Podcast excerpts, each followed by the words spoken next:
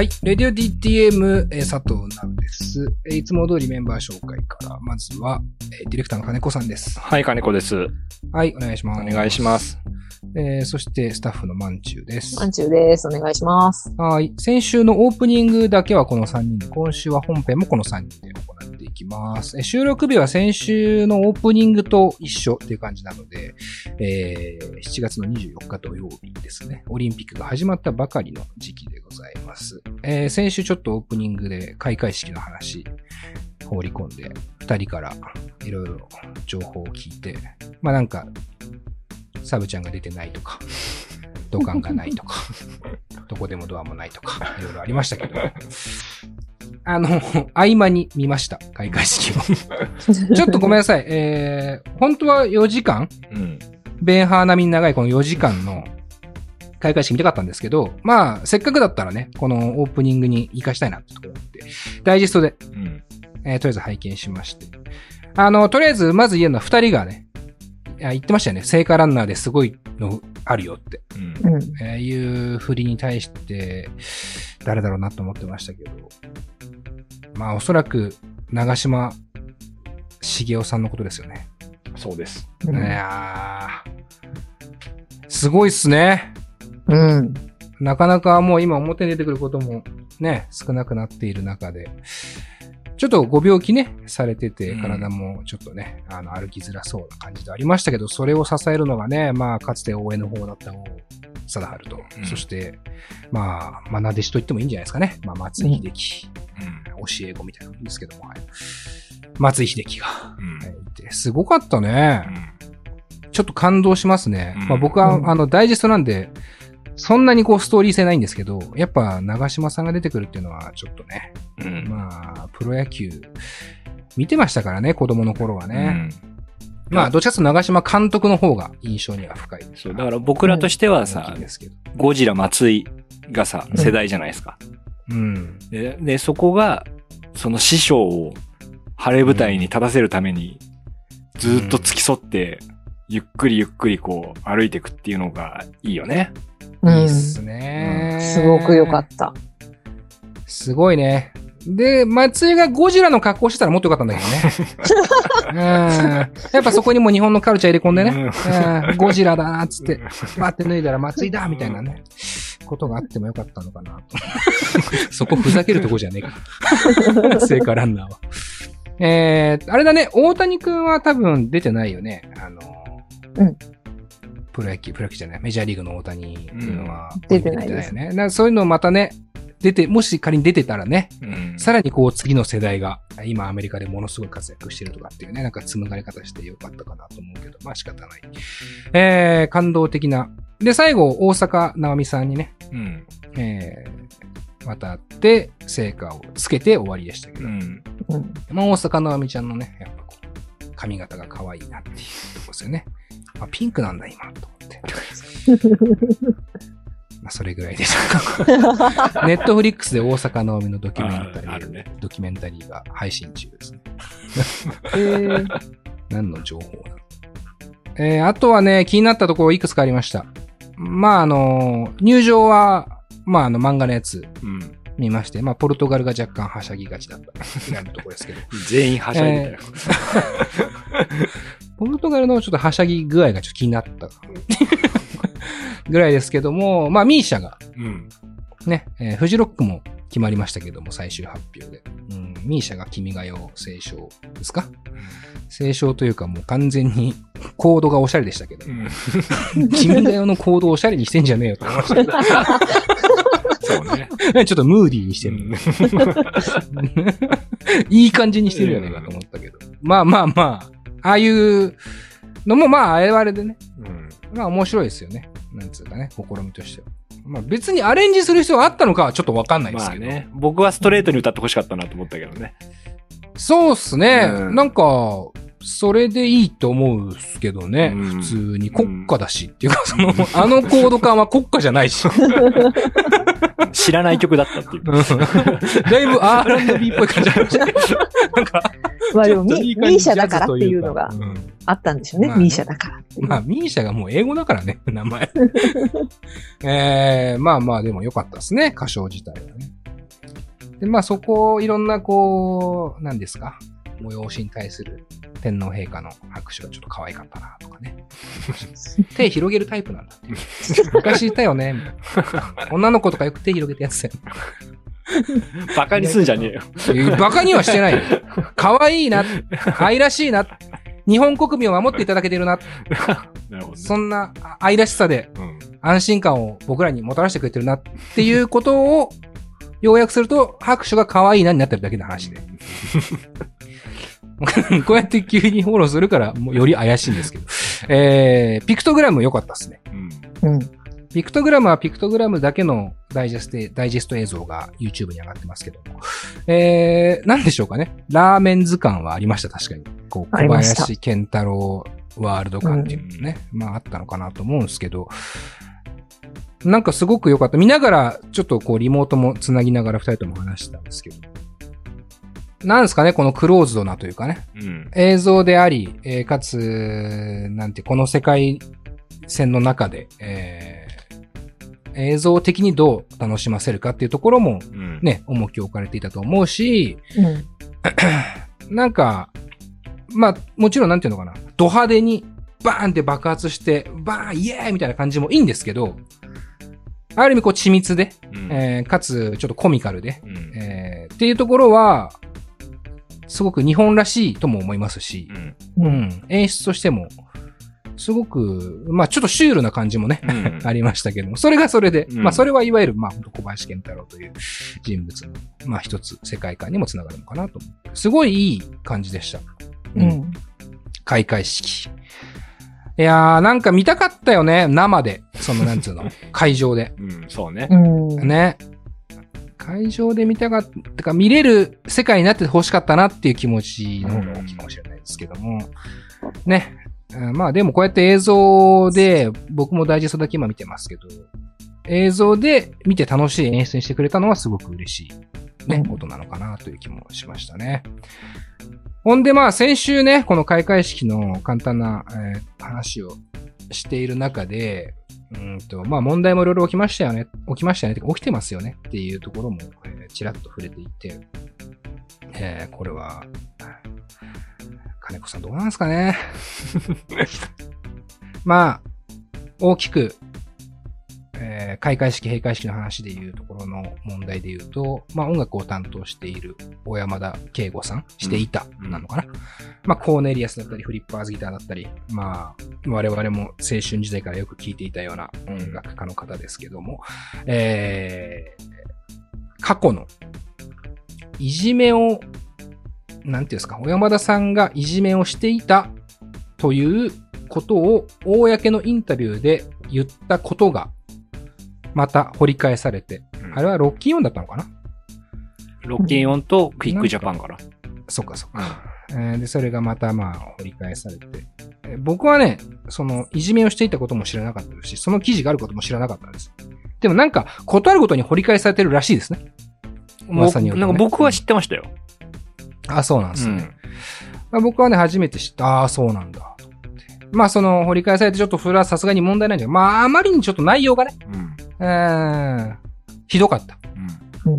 から、うーん、まあ、おろ、解任せざるを得ない状況になったと。この人がやってるのはどうな、どん、いかがなものかというところの、まあ、世論も出つつでしょうね。うんえー直前で解任みたいな感じですかね。えーそして小林健太郎さんに関しては自身の多分コントなのかなあれは。作品というか。うん。で、えーまあ、ナチスですか、うんえーの、ちょっとこう、思い起こさせるようなネタがあったという感じですかね。うん。なんかホロコーストを揶揄しちゃったんですよね。ホロコーストを揶揄したんだ。うんうんまあ、によって解任。うん。うんこれはどうなんでしょうか僕ね、この話すでにミュージシャンの方ともね、ちょっとしたんですよ。あの、小山田圭吾解任についてというか、あの、いじめ問題について。僕はね、いやこれは発言を非常に選ぶ話題なので、うーん、かなり慎重に喋りたいんですけども、喋りたいんですけども、まあ、叱るべき対処だったのかなと思います。まず、その、対処としてというか、五輪側、オリンピック側の対処として、まあ仕方ないのかなっていう気は正直しますね。かといって、じゃあ、小山田圭吾、そんな人間だったんだ。じゃあ、聞かねえよ。ってことには、まあ、まずならないかな、と思いますね。で、えー、俺が話したね、ミュージシャンの人はね、ちょっと今後小山田圭吾聞けなくなっちゃう、同じ気持ちで聞けなくなっちゃうかもって話をしてて、うん。まあ、それはすごくわかるな。だから、この記事を僕がたまたま今目にしたから、なんていうの？ちょっと小山田圭吾に対する印象はだいぶ変わりましたけども、音楽に対する印象っていうのは、この後小山田圭吾がどんなものを作ってそれに対してどう思うかっていうところは変わるかもしれないです、僕の感情は。でも今まで聞いていて、今までその作品とか音楽に持った感情っていうのは変えられないから、うん、それはもう過去のことは別に、あの、過去にコーネリアスが山田圭吾を好きだったことは変わらないし、うん、それを別に否定する必要はないから、別に小山田圭吾のことを今後一切聞きませんとか嫌いってことも正直ないんですよ。うん。ただ結構、あれっすよね。話でっかくなってますよね。オリンピックを解任する云々だけじゃなくて、いや、それそもそも人としてどうなんだみたいな話になってきてますよね。うんなんとなく、えーニュースの感じを見ると。うーん、なんかそこはどう、どう答えたらいいんだろうな。金子さんどうですか？うん、僕ですか？まず大前提ですけど、うん。悪質ないじめはうん。良くないです。うん。うん。で、それを肯定する気なんてならならない。うん。うん。っていうのはまず大前提として言いますけど、うん。今回僕が一番思ったのは、その、僕は小山田圭吾さんに、の人間性について問題ありっていうのは知ってた。うん。もともと。うん。で、そそんな、そのいじめ的な話ってこと？その記事の話ってこと？いじめで、いじめっていうか、なんか、なんつうの？その、そ、そこにいじめも多分入ってたんだと思うけど、すごい、だからその、嫌なやつと、小山田圭吾さんっていうのは。で、才能はあるけどすごい嫌なやつで、っていうさ。でもだからこそのある種音楽的な魅力もあったりとかうんしていて、で、いろいろやらかしてもいるし、みたいな。うんみたいな人であるっていう認識は俺はもともとあったから、うんうん。っていうのと、まあ要はその、小酒さんみたいなな人のある種うんぶつかり合いでフリッパーズギターっていうのはいて、うんそんな二人だからこそフリッパーズギターは良かったし、フリッパーズギターは別れたわけで。お酒もお酒でそうそう嫌なやつそうだもんね。ね。っていうかまあ、いない嫌なやつそうって言うとあれだけど、うん。結局そのスノブ文化という、スノブっていうその視点が、うんまあ大事な、そうそうなんてそいううの、音楽でもあるから、うん。そういう人たちっていうか、そういう感覚を持ってるのは当然、っうん。ていうのはなんとなくわかるよね。で、改めて今回のことで思ったのは、その、音楽、特にまあ音楽とか、うん。そ、の、絵とかね、彫刻とか、ある種そういう芸術っていうものうん。っていうのにの才能ってあるじゃないですか。うん。それは、人間性には関係なく、こう、添付するんだなっていうのを、再認識したっていうか、うん。人間性が良かろうと悪かろうと、ってことね。そう。うんで、それが、とっても平等なんだなとも思ったわけ。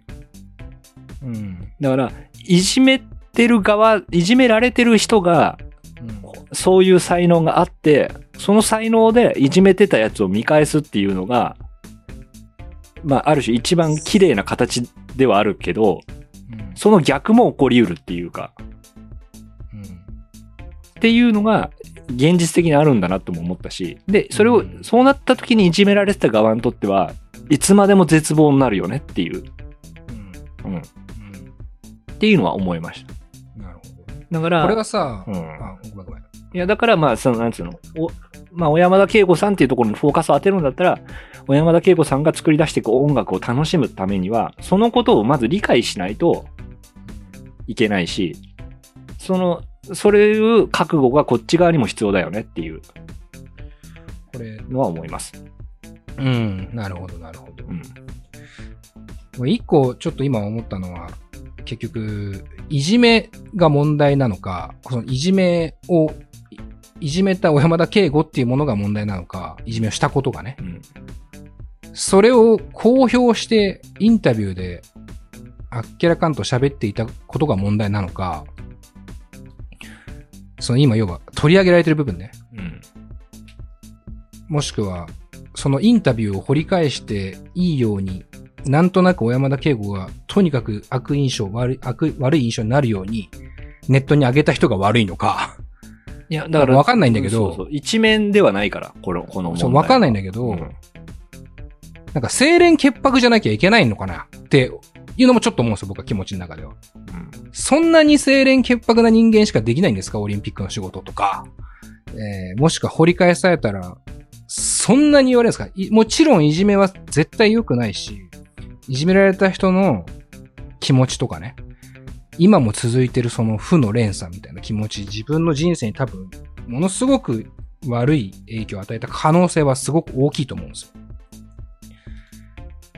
ただ、ね、それをした人をまた全然関係のない人がむちゃくちゃ過去を掘り返して叩くっていうことの方がずっといじめな気もするしとか、面と向かってやってない感じとかね。なんかその、なんか最近特にそうですけど、清廉潔白さすごい求めるじゃないですか。とにかく問題がない人を選ぶみたいなさ。それもそれでともちょっと思っちゃいますよね。そんなこと言い始めたら全員何かしら出てきちゃうんじゃないかなっていう気もしちゃうんですけどね。まあ、そうですね。でもまあ、それは、もうしょうがないっていうかさ、その、その、その時代に求められることって時代時代にやっぱ変わってくるし、うん。うん。本当に小山田さんの問題っていろんな問題があって、そもそもの小山田圭吾さんがやっちゃったことと、小山田圭吾さん自身の、なんていうの、性格的な人間性的なま問題うん。もそう、もう当然あるし、うん。でもそれを面白おかしく書こうとしてた、その当時の雑誌がやっぱあるし、で、あるし、そこが続いてるってことはそこに人気があったわけでしょっていう。少なくとも需要があって、うん。それを楽しんでた当時の人たちもあるし、うん。うん。で、そういうのをなんとなく容認してきてた社会もあるし、うん。そうだね。うん。で、そんな小山田さんに発注したオリンピックの組織委員会もあるし、うん。うん。で、さらに、それを今、掘り出して、改めて叩くっていう、今の人たちの、その正義とか悪とか別に決めるわけじゃないけど、そこの是非みたいなうん。部分もあるし、で、その土台にあるオリンピックっていう、いや、これはオリンピックだからっていう、ある種オリンピック特別視する問題もあるし、うん。結果、難しいよね。結果行われたことが、漁師の解任ですよね。小林健太郎氏もそうですけど、小山田圭吾さんもそうですけど、漁師を解任するっていう結果になったわけだよ、多分ね。うんかその選択が僕は、うーん、ちょっとまだ消化しきれてない部分はあるかなと思うんですけど。マンチュとかどうですか？この問題は。私は小山田圭吾さんの話と小林健太郎さんの話はまた別、別の問題だと思ってるんで、うーん。なんか違う、レベルが違う話だなって思ってて、うんうんうん。まあ、なんていうのかな、小山田圭吾さんに関して言えば、私小山田圭吾さんのことそんなによく知らなかったし、うん。小山田圭吾さんの音楽がないと生きていけないような人生でもなかったし、うん。だから、その報道が出た時に、ああ、もうこいつ嫌いだなって思って、うんうんうん。嫌なやつだから、嫌なやつは嫌い。だし、そんなことした人が、なんていうか、オリンピックとかパラリンピックとか、そういったものに関わること自体嫌だなって思ったんで、ん。なんかもう、それに関しては、だから小山田圭吾さんに関しては、もう、なんか、ちょっと申し訳ないけど、過去の作品、音楽とかも、多分これからも聞聞くことはないと思うって感じですね。ね。私はうん。本当に本当に嫌な思い、嫌、嫌な気持ちになった。うんかな。で、しかもその報道が出て、さらに、その、今、その被害者の方、被害を受けてた方が、のことを思うと、どんな気持ちでこのオリンピックの、なんかこの一連の騒動を見たんだろうとか思うと、なんかすごく、なんか一生続くのかっていう、ちょっとなんか絶望感みたいな、そのいじめとかそういったものに関しては。うん。っていうのがなんかちょっとあったりして、その、要は、いじめられた側からしたら、もうずっと続いてることだと思うんですよ。忘れないと思うし、そういうことされたことは。うん。だから、私はもう、なんていうか、ああ、もうこいつ嫌いだな。だからもう触れない。触らない。みたいなのでいいかなって思ってて。うん。うん。で、一方、小林健太郎さんに関して言うと、うん。うん。さっき稲尾さんが言ってた、その、みんな清廉潔白じゃないとダメなんですかっていう意見はすごくよくわかる。しその、お笑い芸人として、うん。こう何か残したい、爪痕を残したいって思ってる中で出てきた、その、追い詰められて出てきてしまったうん。ネタっていうのもあると思うんですよね。うん。そう、それを今、小林健太郎として生きてる人に、その、なんていうか、ラーメンズじゃないじゃないですか、もう。やめちゃって。やめちゃってっていうか、解散しちゃって。で、それを持ってきて、言うのもなんだかあれだし、本人が反省の、そのコメントとかもしっかり出して、その反省のコメントがもう本当全てだと思ったんで、小林健太郎さんに関しては。うん。まあ確かにだからこれは世界が関わる、その世界的なことなんでオリンピックは。うん。だから小林健太郎さんが今回解任されたことは納得なんですけど、まあそうだろうな、そうするしかないだろうなとは思うけど、今後も頑張ってほしいっていう気持ちはあります。うん。なるほどね。っていう感じかなって。うーん。ちょっと私は、あれですね。なんか、はっきりと分かれちゃったんですけど。いや、まあでも、この3人の中でもこれだけやっぱ意見が分かれる題材だなとですよね。うん。これをだから、うん別にこの話って結論さ、だからこうとか、っていうことでもなくって、まあそういうきっかけによって、ね、まあある意味、近しいわけでもないですけど、好きだったものが、こう一個、やり玉にあげられているっていう状況ではある。から、まあなんか議論のしがいはあるなと思ってるんですけど、うーん、なんか麻薬をやったとか、うん、麻薬っていうか薬をやったとか、うん、なんかそういうのとはまたちょっと一線を隠してると思うんですよね、小山田圭吾さんに関しては。うん、まあね。被害者がいるからっていうところもあるんで、まあ、わかりますよ、すごい。うん。なんか、そこがちょっと嫌だったなって思います。す まあなんか、そうっすね。ただこう、例えば昨今で言うとこう、芸能人の不倫問題とかさ、薬物問題もそうですけどね。まあ、オリンピックが関わっているので、だけど、まあ、もはや今もうオリンピックが解任されただけで、じゃあもう関わってませんってなった中で、まだもちろん根強くその違反とか、えー議論は残るなと思うんですけど、まあ当然ながら、芸能人なんかはイメージ商売ですからね。それによって制裁を受けるのは当然なんですけど。まあそれは社会的制裁とか、まあもちろん、例えばじゃあ覚醒剤やってる人とかいっぱいいたと思うんですけど、それは法律での制裁を受けるわけじゃないですか。で、結果的に時間を置いて復帰したりとか、もうできなかったりとか、まあそれは多分なんか、まあこれ小山さんもそうだと思うんですけど、じゃあこれで、ある意味ファンがめっちゃバーンってやった時に、でもものすごい音楽作ったら、俺はなんか聞かざるを得ないだけだから、うん。聞いちゃうなって思うんですよ。その、聞かないって選択肢を多分俺は取れないんだろうな。でもそれはきっと過去の自分がママさんに持った愛情とか、あーが一個気にしてるんだろうな。だからある意味その思い入れがないというかね。マンチューからしてみれたら、うんまあ印象としては、すごい音楽をやってる人とかっていうよりも、ああ、あの、ちょっと騒動で知りましたけど、みたいなそうですね。ところが一個前に出ちゃうのも当然で、その人はその選択で絶対いいと思うんですよ。そもそも音楽の選択なんか別に自由だしね。ただ、それ以上のところになんとなく、ね、なんかこう、手を伸ばしてしまいがちな世の中な気がしてしまう。なんか公正さとか平等さみたいなところがすごくあの考え直されてるここ数年だと思うし。だからそういう点では SNS とかってすごく大事だなと思うんですけども。ただやっぱね、どうしてもこういうことが起きると、その、もうそこまでっていうところの一歩先の批判まで、どうしても指先で伸ばしてしまう人が多いような気がしてしまう。うん、気がするんだよね。だからそこが、すごく、うんと思うんですよね。なぜならそれを見て何も知らないこの後、ね、自分の判断で、じゃあ、フリッパーズギターを聴いて、コーネリアスを聴いて、小山田圭吾を聴いて、ものすごく感動して、そこで新たなクリエイティビティが生まれる可能性だって別になくはない。から、なんかその人たちの選択をあんまり俺邪魔したくないなと思うんですよね。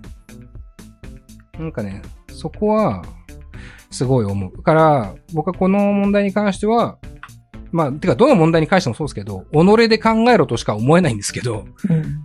なんかこう思ってるからこうだねとかっていう感じでもなくって、己で考えるとしか思えないんですけど、結果的にオリンピック側が出した、日本なのかわかんないですけど、オリンピック側が出した結論っていうのが、己で考えたのかどうかが若干わかんねえなっていうのが俺は一番もやもやもやしてるんですか。うんなんとなくそういう問題が出たのも、オリンピック組織委員会が調べたわけじゃないんだろうなっていう感じが、まあ、そもそもじゃあオファー段階でそういうとこをちゃんとチェックすべきなのかとかね、うんいろいろ思ってしまうところでしたね。うんまあ、ましてやこう、秘密をばらされたわけじゃないですからね。うんうん。売られたもの、公表されたもの、えー演じたものがやり玉に上がってるわけですからね。そういう意味では、うんまあまあ一生つきまとうんですね。その過去の罪はっていうのが、えー厳しいな。まあちょっと悲しくもあるなっていうのは僕は思うか思いましたね。なんか俺が納得できないのは、うん。その、まあちょっとリオにまで遡るけど、リオ？リオのさ、その、要は、絶賛された、安倍晋三の土管の話ですか？そう、土管の話ですよ。まあ安倍晋三はまあ微妙だけど、あの時って結構上がったじゃん。うん。で、あれは、まあ僕的な表現だけど、オリンピックって、バカみたいな表現をさせてもらうと、世界規模の体育祭だと思うわけですよ。たうん。スポーツ、競技っていうもので、超人たちが集まって、採点をしして、みんなで盛り上がろうぜってう。いうんものだったと思うんですけど、その中で日本がやったアプローチっていうのが、うん。そこに日本の文化祭を持ち込んだんだと、俺はひ表現してるんですね。うんうん。うん。で、日本ってやっぱその資源もまあ少ないし、まあ、水資源とかまあある程度豊富だけど、その、別に石油出るわけでもないみたいな。で、テクノロジーもすごいけど、まあ今現代世界と比べたらどうかって言われたら、まあ他の国も頑張ってるよねみたいなところの中で、日本って何が世界に誇れるんだろうってなった時に、まあ文化になったんだと思うんですよね。うん。それは古来から続いているものもあれば、古典的な芸能もあれば、うん。でもアニメもあって、ゲームもあって、音楽もあって、笑いもあってっていうところの文化をそこに組み込んで、で表現されたのがリオの閉会式だったと思うんですけど、で、それが今回も多分フィードバックしようと思ったんだと思うんですよ。うん。日本が日本らしいものってなんだってなった時の、その日本としてのカルチャー、文化っていうものでもオリンピックってやっぱ世界的なものでメインカルチャーなわけで、そこにある種、そのサブカルと言われているものが入り込んできた時に、どうしても起こってしまった歪みだと思うんですよね。今回の東京の五輪に関してね。東京の五輪の話。うん。だから、すごい僕らって今選択を迫られてる気がしていて、やっぱサブカルはサブカルなんですよ。うん。で、僕らよく言うけど、サブカルを好きなやつはまあサブカルクソ野郎なんですよ。うん。だから、もうみんなクソ野郎なんですよ。多かれ少なかれ。うん。それ、それは楽しんでる自分も含めてねっていう。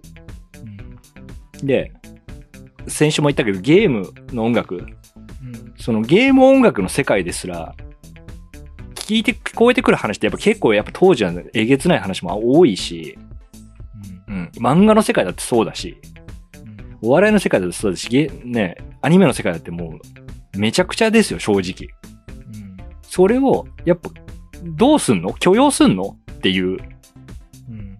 のを、やっぱ選択しないといけないなって思っちゃったな。うん。うん。そしたら、もう無理よとは思った。どんどんクリーンな世の中って多分大事だと思うけど、そうですか？うん。いや、でもそれはみんなが発信できる世の中になっちゃったからね。うん。これはもう多分ずっと続くと思うんですよ。す要は、うん他人の荒探しっていうのは、今までは好きな人があんな一面もあるんだっていうふうに知知ってたものをうん。公表できて、ある種人にも告発できて、それを拡散できるっていう世の中の中で、もうそうなってくると、もうある種、クリーンにせざるを得ないよね、どんどんどんどん。そういった中で、またサブカルはサブカルとして、サブカルになってくんだなっていうか、うん。せっかく、要は昔だサブカルはメインカル、メインカルチャーにはちょっとなり得ないと。その、そうある意ね。味、すべての人からイエスとされたからいいものではないですからね。もともとがね。そうそう。うん。だって昔なんてアニメ好き、アニメ好きって言われてたら、それこそいじめられてた時代もあったわけで、はぶられてたわけでしょ？それが地道に地道に自分たちでカルチャーを重ねてった結果、今アニメ好きだって言われて後ろ指刺されることなんてほぼないと思うんだけど、なんなら人気者になれるものになったんだけど、そうやって手に入れたものをまたサブカルに戻すんだろうなっていうか、そういう絶望感を今回のオリンピックで俺は感じました。で本当にそのオリンピックがみんなでやる、世界みんなでやる体育祭で、うん。で文化祭みたいな要素をちょっと盛り込んでっていうだけだったら、すごく面白いっていうか、いいものだと私は思うんですけど、オリンピックって極めて政治的なものだと思うから、うん。うん。その世界の人たちが戦争じゃなく争い合って競い合って、しかもフェアにやっていくものでしょう。すごく政治的な要素が含まれていると思うから、うん。そこに来て、やっぱ小林健太郎さんみたいな、その、過去に、その、世界の人を傷つけるような、世界にいる人を傷つけるような発言がある人は確かにうん。使えないと思うし、うんで、オリンピックのコンセプトとして、そぐわない人、小山田圭吾さんみたいな、根幹が合わないんじゃないのっていう発言を過去にやった人は、やっぱ使えないと思うから、うん。私はその今回、その、この二人が解任されて、で、今回のオープニング開会式に、その日本のおもてなしみたいな要素がほとんど見当たらなかったっていうか、おもてなしみんな来て歓迎するよみたいな空気感がなかったっていうのはやっぱりもうコロナ禍ならではうん。だと思うし、うん。なんかそういう意味では割と今回の開会式は、だからいろんな、その日本のいろんな要素を象徴している部分がしっかり出た、その問題点が出たところも含めて、うん。まあ反省すべきは反省すべきですけど、まあそういうところも含めて、うん。なんていうか、えー手放しにいいものって言っていいのか、ちょっと私も今、わからないんですけど、ただ私は昨日そのオープニング開会式を見て、その、まあ、あれに関わった人たち、みんなの熱意とかも感じたから、うん。で、選手の人たちがすごく嬉しそうに入場してくれるのを、入場してくるのを見て、はい。なんかこう、私はオリンピックやるのってちょっと否定的に思ってたけど、うん。ある種、まあ、やってもよかった、やってよかったというか、その開会式があってよかったなっていう気持ちには一瞬なったから、うん。だからそういう意味ではすごくいいものだったのかなって思いました。うん。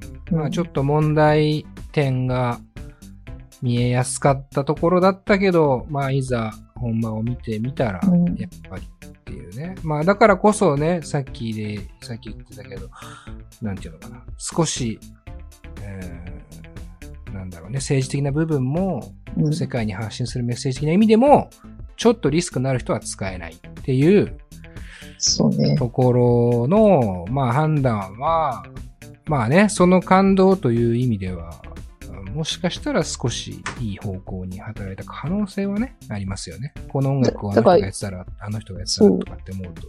よく捉えるためにも学びにしてほしいというか、こういうイベントとか今後の学びになると、日本人全体が学びになるといいなって思った。そそもそも問題のありそうな人は使わないっていううんところ、意味においても。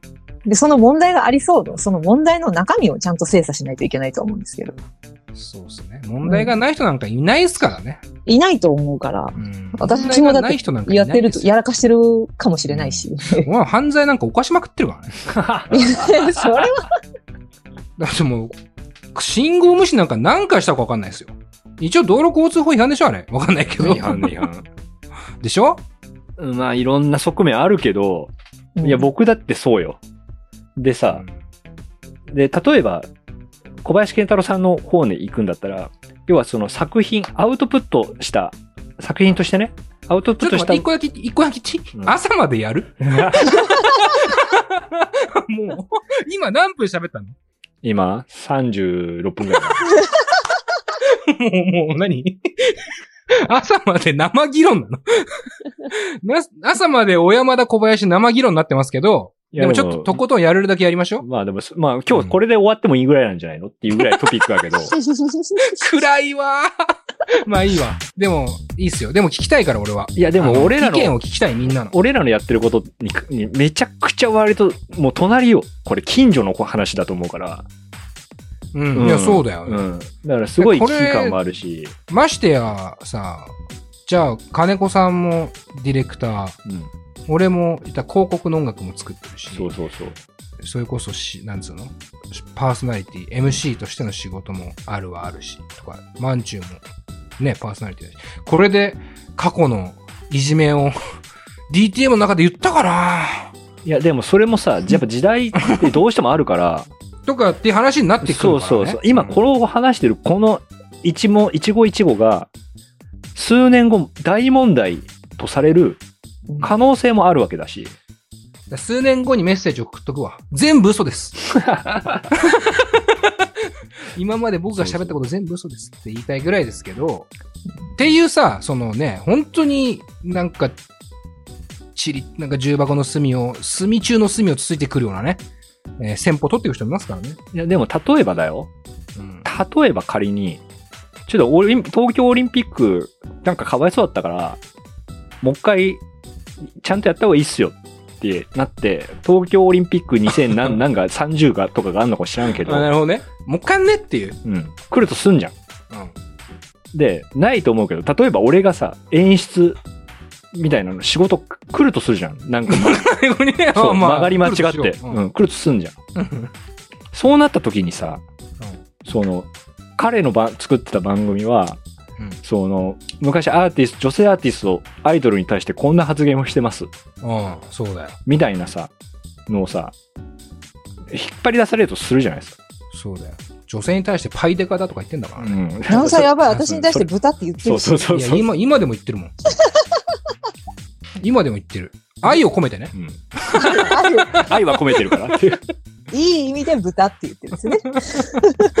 いやでも愛を込めては言ってる。でもそれはさ、俺らはさ、当人同士でそのつもりもあるし、そのコンテンツだしっていうのもあるから、ある種それを覚悟してやってるけど、で、さそれ、いや、聞いてる人がこうこうこういう理由で傷つきましたみたいなうんのになったとして、みたいな。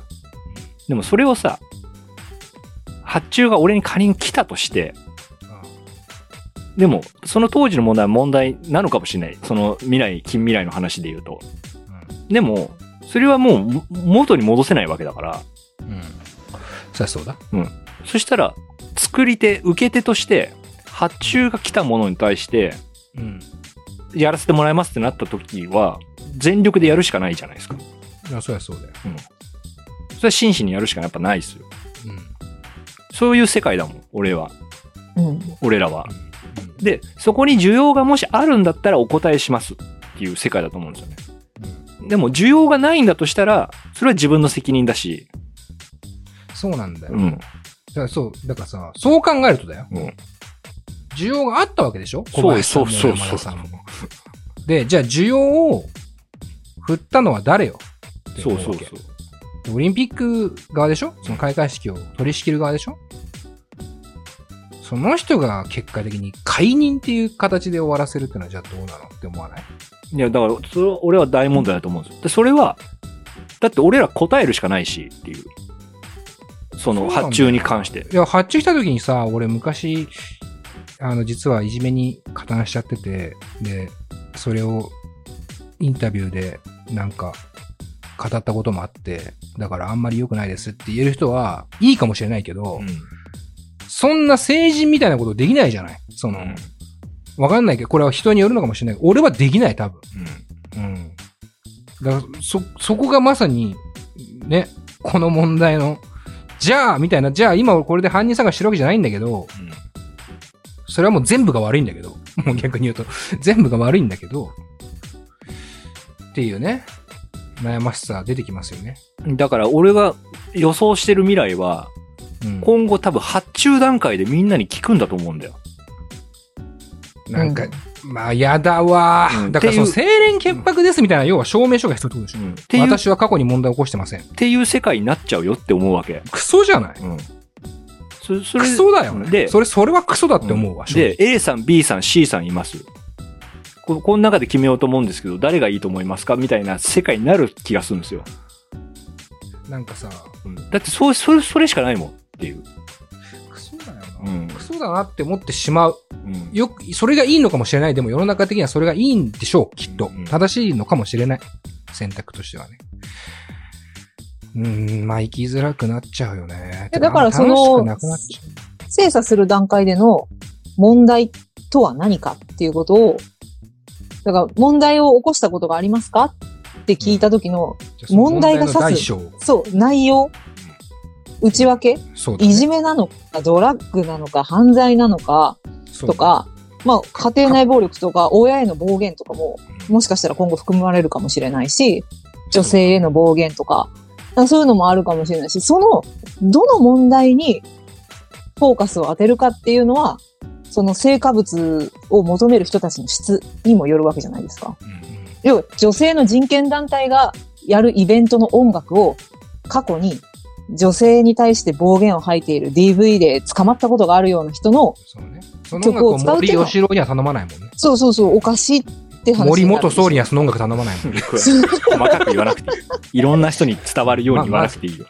うん。いやでもだからその、誰か言ってくれ。頼むから。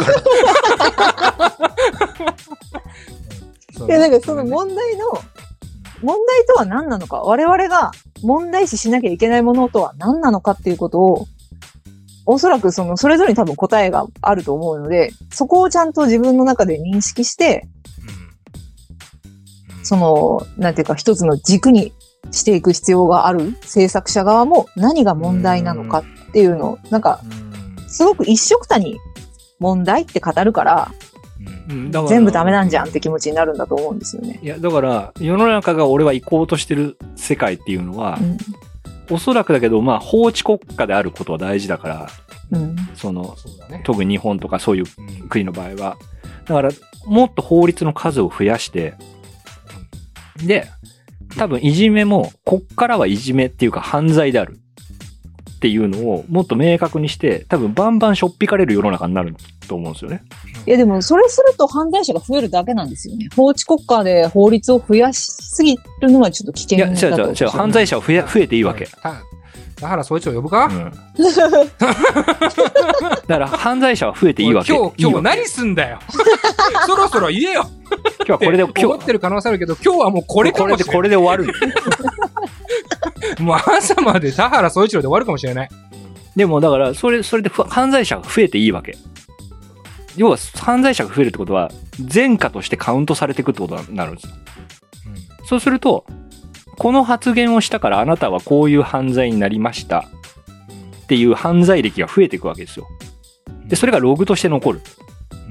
で、その人が、その後、まあ、その罪を、えっ、と、悔いて、まあ、功績を残しました。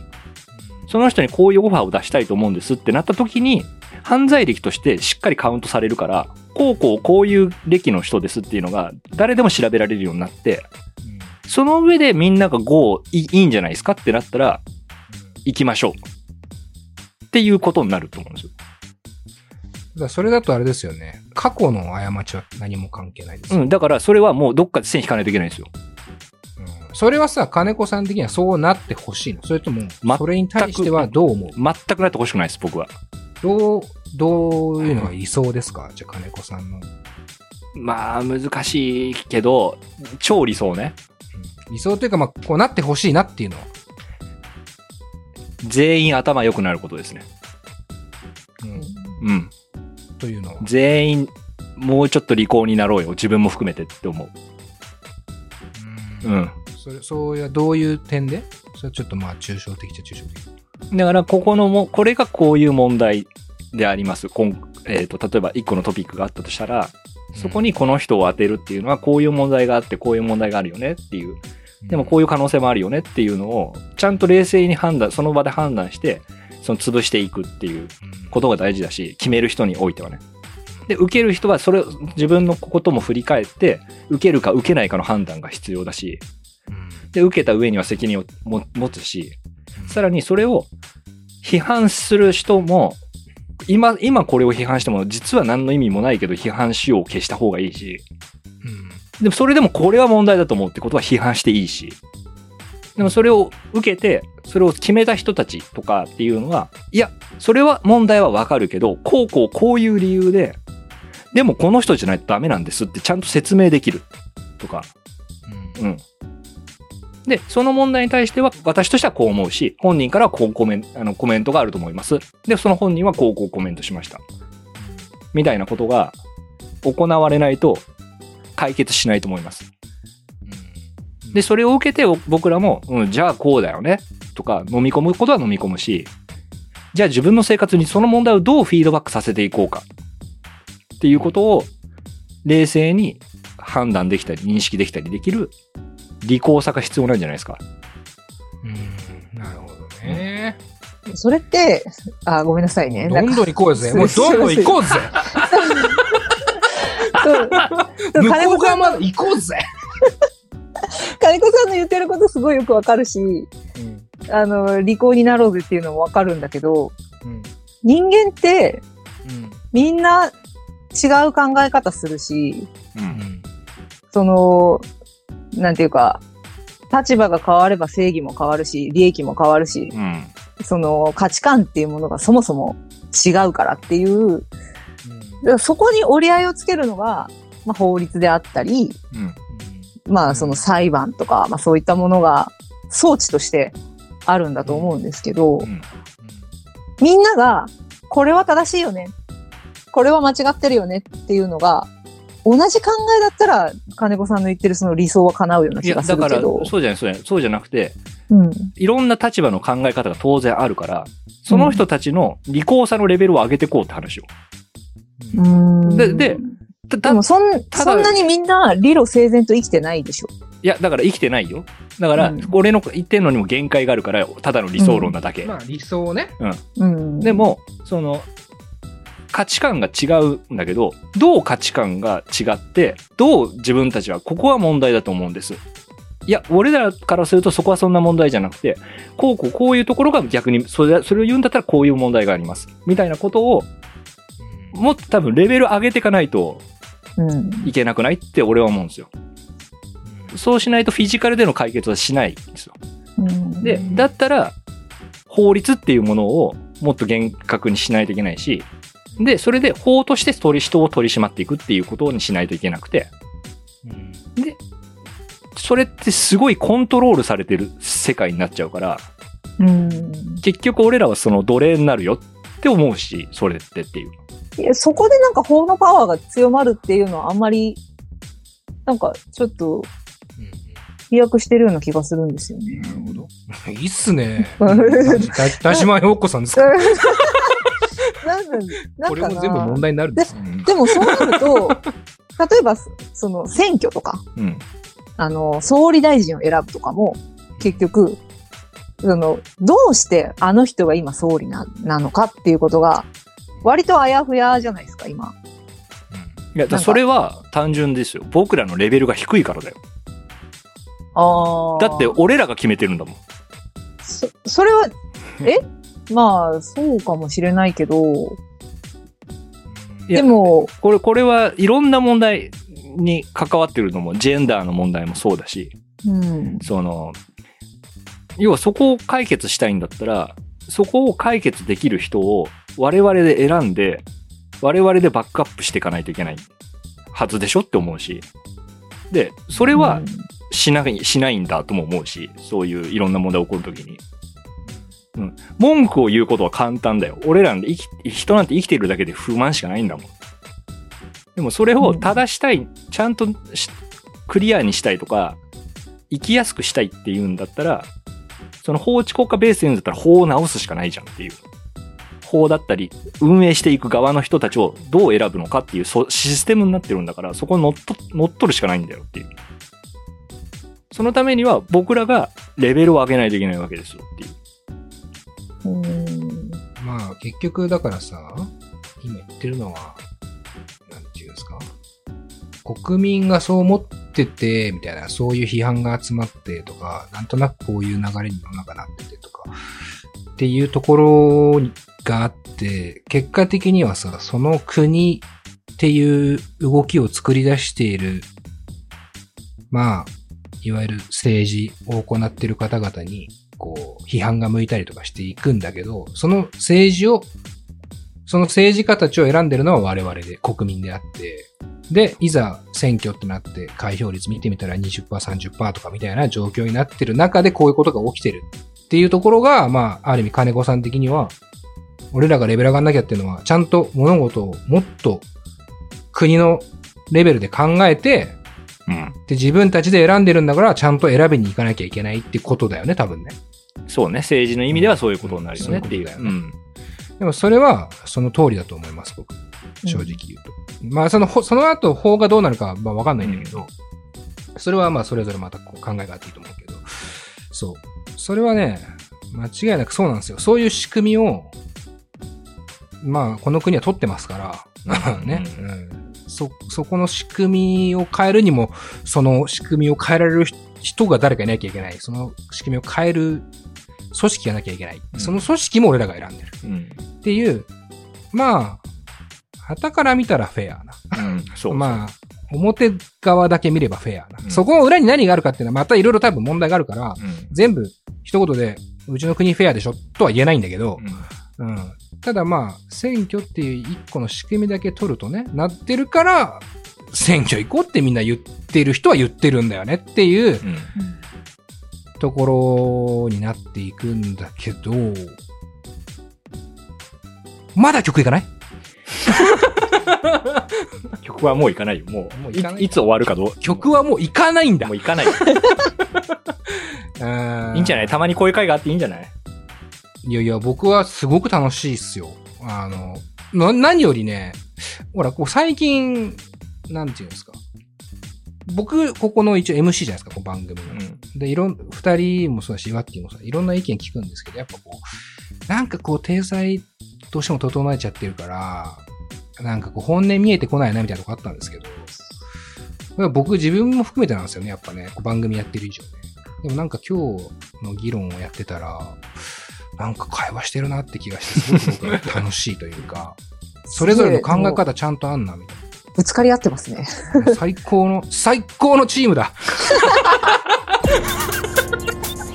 一番レベル低いはずで。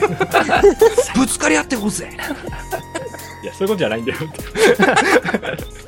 そういうことじゃない確かにでも難しいないや、でもこういう問題はまさに、うんあのー議論すべきだと僕は思ってます。うん。ねもともとそういう人ですけど、僕は割とね、割とこう、なんていうんですか、理論武装もしますし、えーリズメでこう物事を考えるし、で、まあ常識的な部分というか、モラルとかを、まあ、も、持ってる風に見せて、本当はあんま持ってないっちゃ持ってないんですけど、でも常識の中で生きてるなって自分は思うんですよね。ある意味ノーマルな人間だなって思うっていうか。でも、だからこそ、まあある意味黙認してたし、うん。うん思っていることも全部ヘラヘラ笑ってた。その会話という意味ではね。もちろん自分の中ではあるから、それが自分の行動、例えばじゃあ選挙に行くもそうだけど、には出てるんだと思うんだけど、対人に話すときっていうのはやっぱりすごく緊張しますよね、こういう話で。あのうんどう思われちゃうんだろうとかって思うんですよ。だから、ラジオとかでも、あんまりこう、ある意味攻撃的に、過激に批判をすることで、バカバカしいから一回この話やりましょうみたいなのがありましたし、うん今回も別にそういうことができるのね。えーじゃあとりあえずコーネリアスはなんとかっつって、やっぱいい曲だね、みたいな、うんは歯で流しても別にいいんだけど、でも、もうさ、そんな世界を生きてないでしょ？我々も。だから、議論はね、すごく俺は、特にここ2、3年ぐらいの話かなと思うんですけど、やっぱりしたいなって気持ちが出てきてて、なんか今日なんか、金子とまんちゅうがもう、俺が足の爪の汚れ取ってる時にすげえ議論してるのを見てて、おめちゃくちゃいいなって思いながら足の爪の汚れ取ってたんだけど、足の爪なんか、でもさ、こういうのを話せる相手だっていない人が結構多いから、今の世の中。それも問題、それも問題だよね。そう。うんそこもすごく大きな問題で、僕はなんかそういう意味ではね、なんかちょっとこう、愛、愛に枯渇してるよね。なんとなくこう、人々があーどっかで愛を求めたいっていう。あとは自分の愛したもの、人を大事にしたいって思い、思ってほしいなって思う世の中になってきてるのかなって思ってて自分だけでいいと思う。自分だけでも愛しているものがあるならばそういうことがあるで、それをまたじゃあ過去を掘り返され、今回みたいに過去を掘り返して、やっぱりこの人はちょっと問題になる行動と発言をしてましたってなって、その当人もその被害者の方も、まあ我々もいろいろ考えるんだけど、結局のところ、まあ二人も言ってたけど、まあ次、次だと思うんですよ。い今、今過去のことを消せないから。うん、次何をするか。っていうことでしか解決はできないじゃないですか。金子さんはそれがまあ一個、自分たちの考えを少しもっと広く進歩させて、自分の国をちゃんと動かしているって自覚を持つとかさ、うん。それもさ、すごく大事な、俺は前よく言ってますけど、NBA が大好きで、NBA の略を Next Best Action っていう訳した佐々木クリスさん、ね、えー解説者ですよ、NBA のね。今回オリンピックのバスケットボールは解説入ってないらしいですけど、えー、だから Next Best Action ですよ、本当に。次、ベストなアクションができるかどうかえーにかかってるのかなっていうのはね、やっぱ毎回思うんですけど、だから今日こうやって議論、ね、できたことによって次自分が何をするかっていうのは、まあリスナーの皆さんも何かしら思ったんちゃうかなっていう。あとはないかな。いや、なんかそろそろかなって思ってるんですけど、うん。まあ、今ね、締めようとしてましたいい。と思いますよ。うん。大丈夫ですか？二人大丈夫？あ、なんか、わだかまりできてない？大丈夫？何もできてない。わだかまり？これでわだかまっちゃダメでしょ。どこでだよっていうね。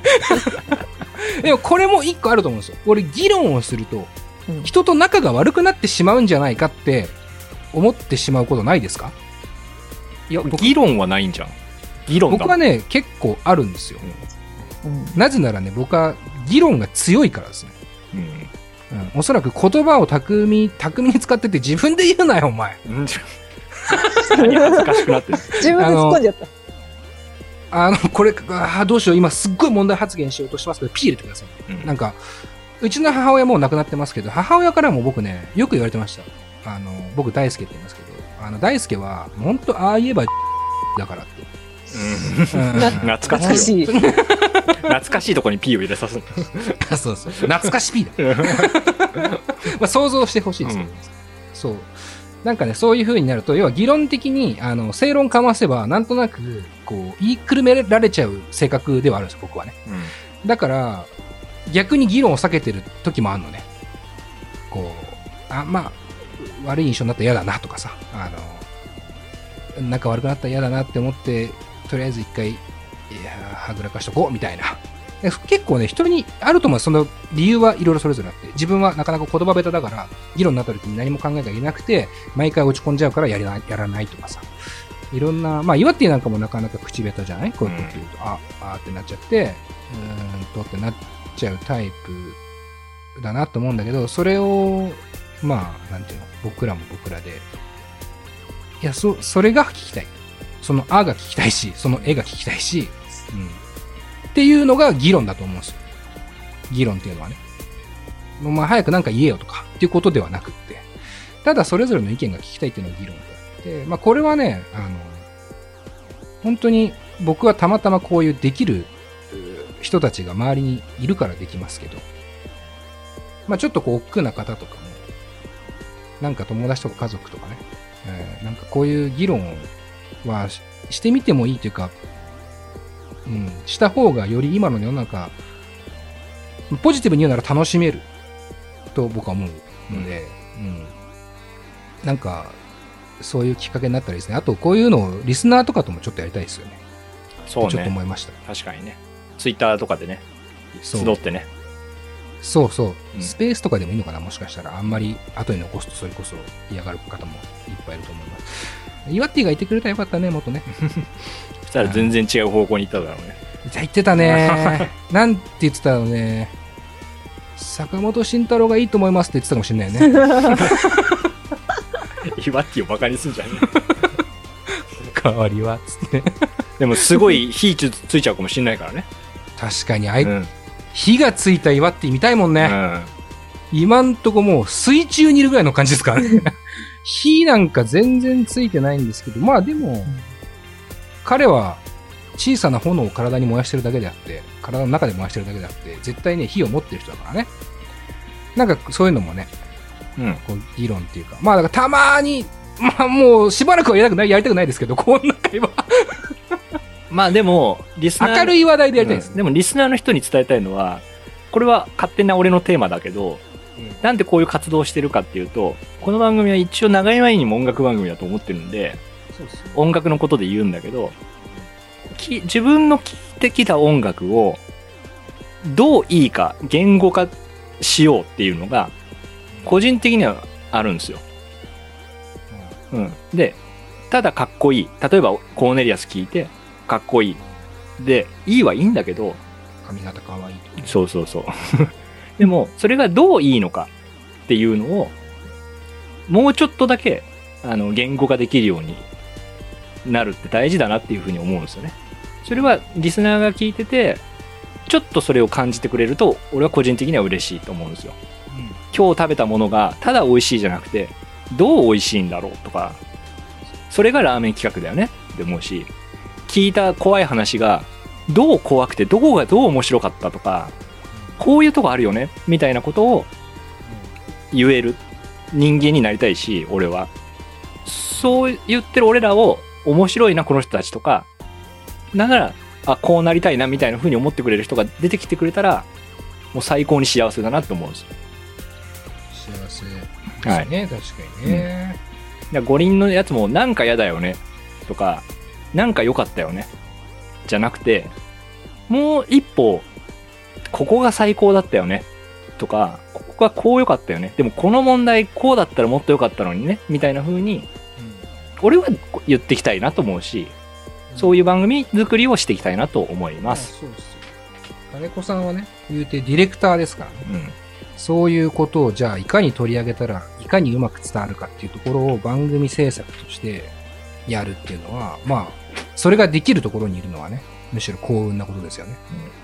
すごい直結するなと思う。あとは、まあその意見を言えるっていうのは本当素晴らしいな。ワンチューなんかもね、今日もそうだけど、最近すごい喋ってくるから俺めちゃくちゃ嬉しいんだけど、やっぱこう、マンチューが喋る時の、例えば新曲持ってこいもそうだけど、いろんな曲に対する感想とかって、明らかに俺らと、俺らとっていうか俺と違う生き方をしてきたんだなっていうのがまず伝わってきて、そうするとやっぱ自分と違う意見が頭に出てくるよね。うん性別も違えば年も違えば、地元も違え違えばっていうところになってくると。で、ただそれを多分ね、い言えなかったりすることも毎日ある気がするんですよね。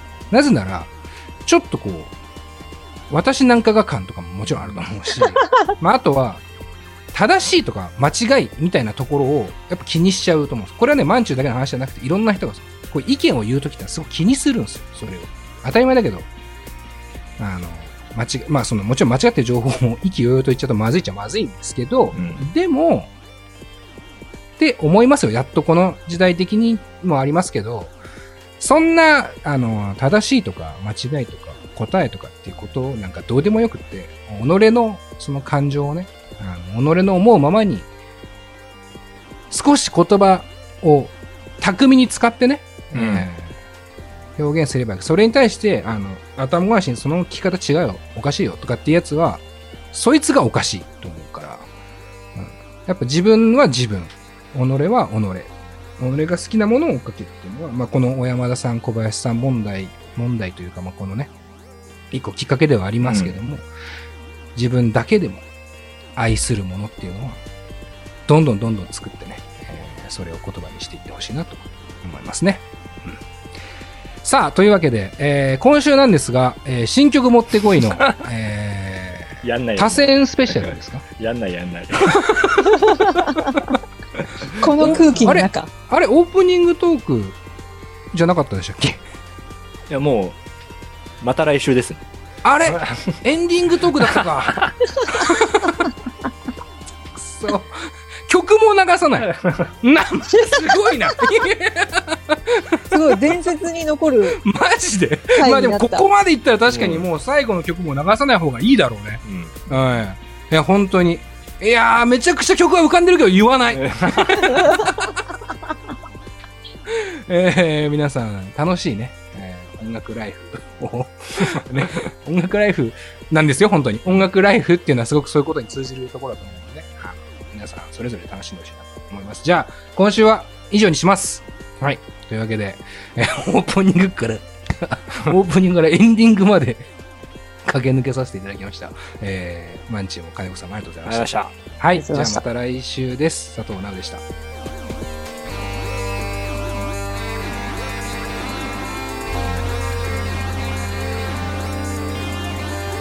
この番組は「レディオ DTM」の制作でお送りしました。